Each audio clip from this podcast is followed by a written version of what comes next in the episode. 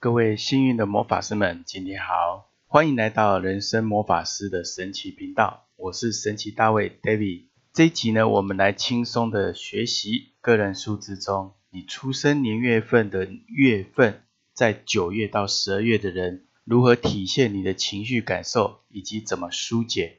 首先，我们来看九月生的人。九月生的人呢，通常呢，他对自己的情绪上感受非常的直接敏感，那也很容易扩散，好，甚至很容易想太多，所以他情绪不但很容易受到别人的搅动，所以呢，也配合他自己敏感的特性、梦幻的特性，他的想法扩散，或是呢，他会连接到呢，有关以往过去类似的伤痛的经验跟情绪，比较容易会受到干扰。我建议他呢。要适时的去找一个属于自己的环境，不会受干扰之外，也能够勇敢的去隔绝干扰。九月生的人，我建议他呢，可以常常去户外做活动，接近大自然，然后呢晒晒太阳，并且呢能够有充分的休息，早点睡觉，或者去让自己偶尔来个小旅行，对他来讲是非常适合的。因为九月生的人，他对很多事情。他要学习，要开始聚焦。他要学习不做任何情绪上的发散、过度的扩展，或者是过往累积经验的释放。对他来讲，他能够把眼光放在外面更好的事物上，或者去学习，或者去专注，对他来说都是好事。接下来我们来看十月出生的人。十月出生的人有一月生的特性，但是因为他是十月，所以呢。他的内在有很多时候也不知道自己情绪是为什么而来。他不但有直率、直觉的特性，但是呢，他会局限在自己的一个框架里去自我探索、整理他的情绪。对外呢，有时候会为了面子之争，表面上不说，可是呢，私底下内在呢，会非常的计较，说怎么会这样子呢？所以他开始把很多事情都放在自己身上，以为自己不好，其实这是不必要的哦。所以常常会在自己的内在情绪上自我捉摸不定，同时呢，有时候会比较反常，让人家觉得，哎，这个人怎么前面热情，怎么后面呢又变得冷冰冰的？所以十月生的人常常会因为探索自己的情绪而忽略掉外面的人的感受。我也建议十月生的人多多的去户外活动啊，通常九月、十月、十一、十二月，我都非常的建议。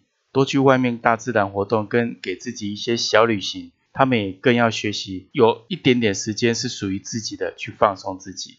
接着呢，我们来分享十一月出生的人。十一月出生的人呢，环境上的营造对他很重要，他很容易受到相对环境上的一个干扰。什么是相对环境呢？就是说他的能情绪能力如果很强的，那外面的环境。营造这个情绪要很强，才能激起他情绪上的一种波动。如果他的情绪不容易受到波动，那也代表外面环境呢再怎么样的平稳，他都可以接受。所以呢，他是遇强则强，遇弱则弱。在情境上的人事物的分量要足够引起他的一个震动、震荡，也要看他自己的能力、控制力、探索力强不强。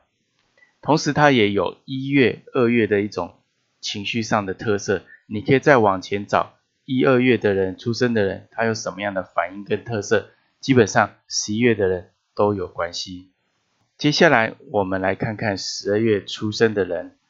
十二月出生的人，他本身有一二三月的特质，但是呢，这三个特质加起来会造成他不同特质的程度的一种情绪的互相的干扰，所以他也有爆发式的情绪。他也会有可能急躁式的情绪，甚至他很多情绪也会产生内敛，会隐藏自我极端，因为他的内在充满了一种矛盾冲突，无法去解释，无法去抒发的时候呢，他就会容易怎么样隐藏极端，然后躲起来，一直到他的情绪释放之后，他才会整理干净。所以十二月出生的人对自我情绪的探索跟整理的时间是非常长的，尤其呢。十二月，它本身对于能量上的一个感受，不但敏感，不但直接，甚至敏锐，同时也会反应的非常的快。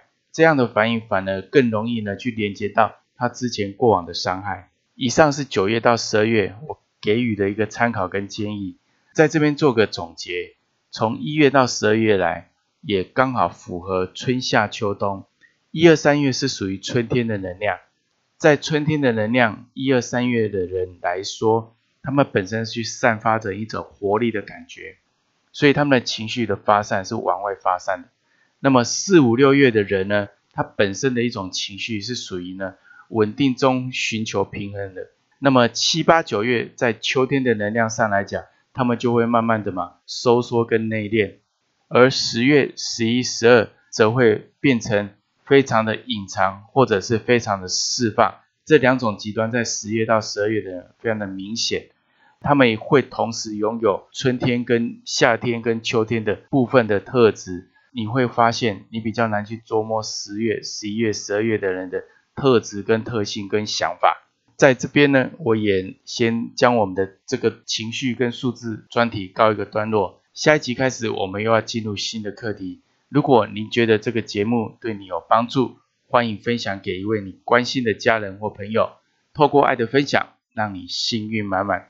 也邀请大家订阅、下载及分享人生魔法师的神奇频道。支持赞助 David，每周一到周五晚上都可以一起交流。我们下次见。